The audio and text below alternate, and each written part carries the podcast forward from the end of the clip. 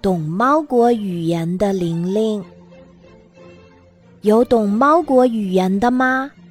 有，露露隔壁的玲玲就是懂猫国语言的。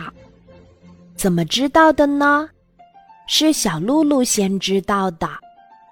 那天，露露在走廊里玩，正巧有一只猫走过来，小露露冲上去，一把揪住猫的尾巴，猫使劲儿挣脱，发出喵喵喵喵的惨叫。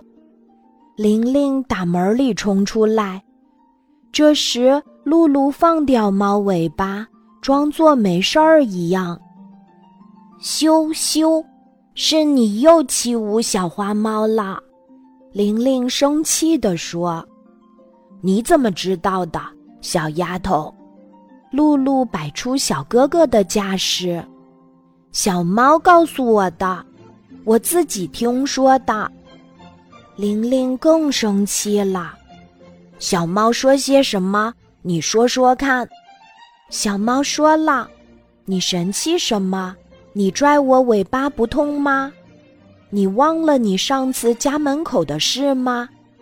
什么事？”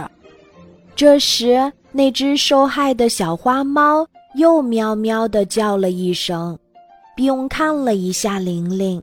玲玲继续往下说：“他说，上次你在家门口玩球。”有个中学生来抢，你不给他使劲儿揪你的耳朵，你哭了。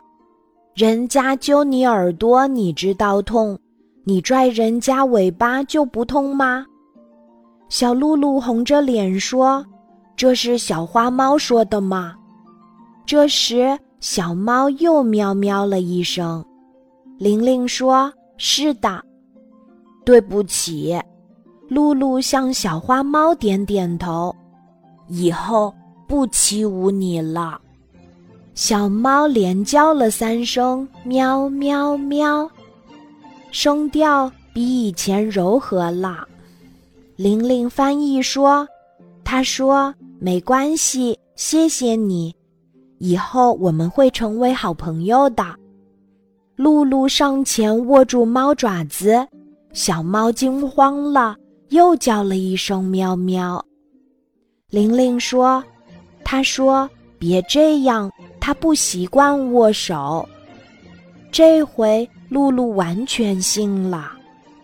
从此以后，小猫一叫，小露露就去找玲玲。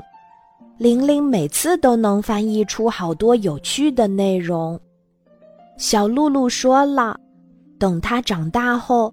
他要和玲玲、小猫一起合作，写一本来自猫国的童话。你等着吧，那本书会出版的。今天的故事就讲到这里，记得在喜马拉雅 APP 搜索“晚安妈妈”，每天晚上八点，我都会在喜马拉雅等你，小宝贝，睡吧。晚安。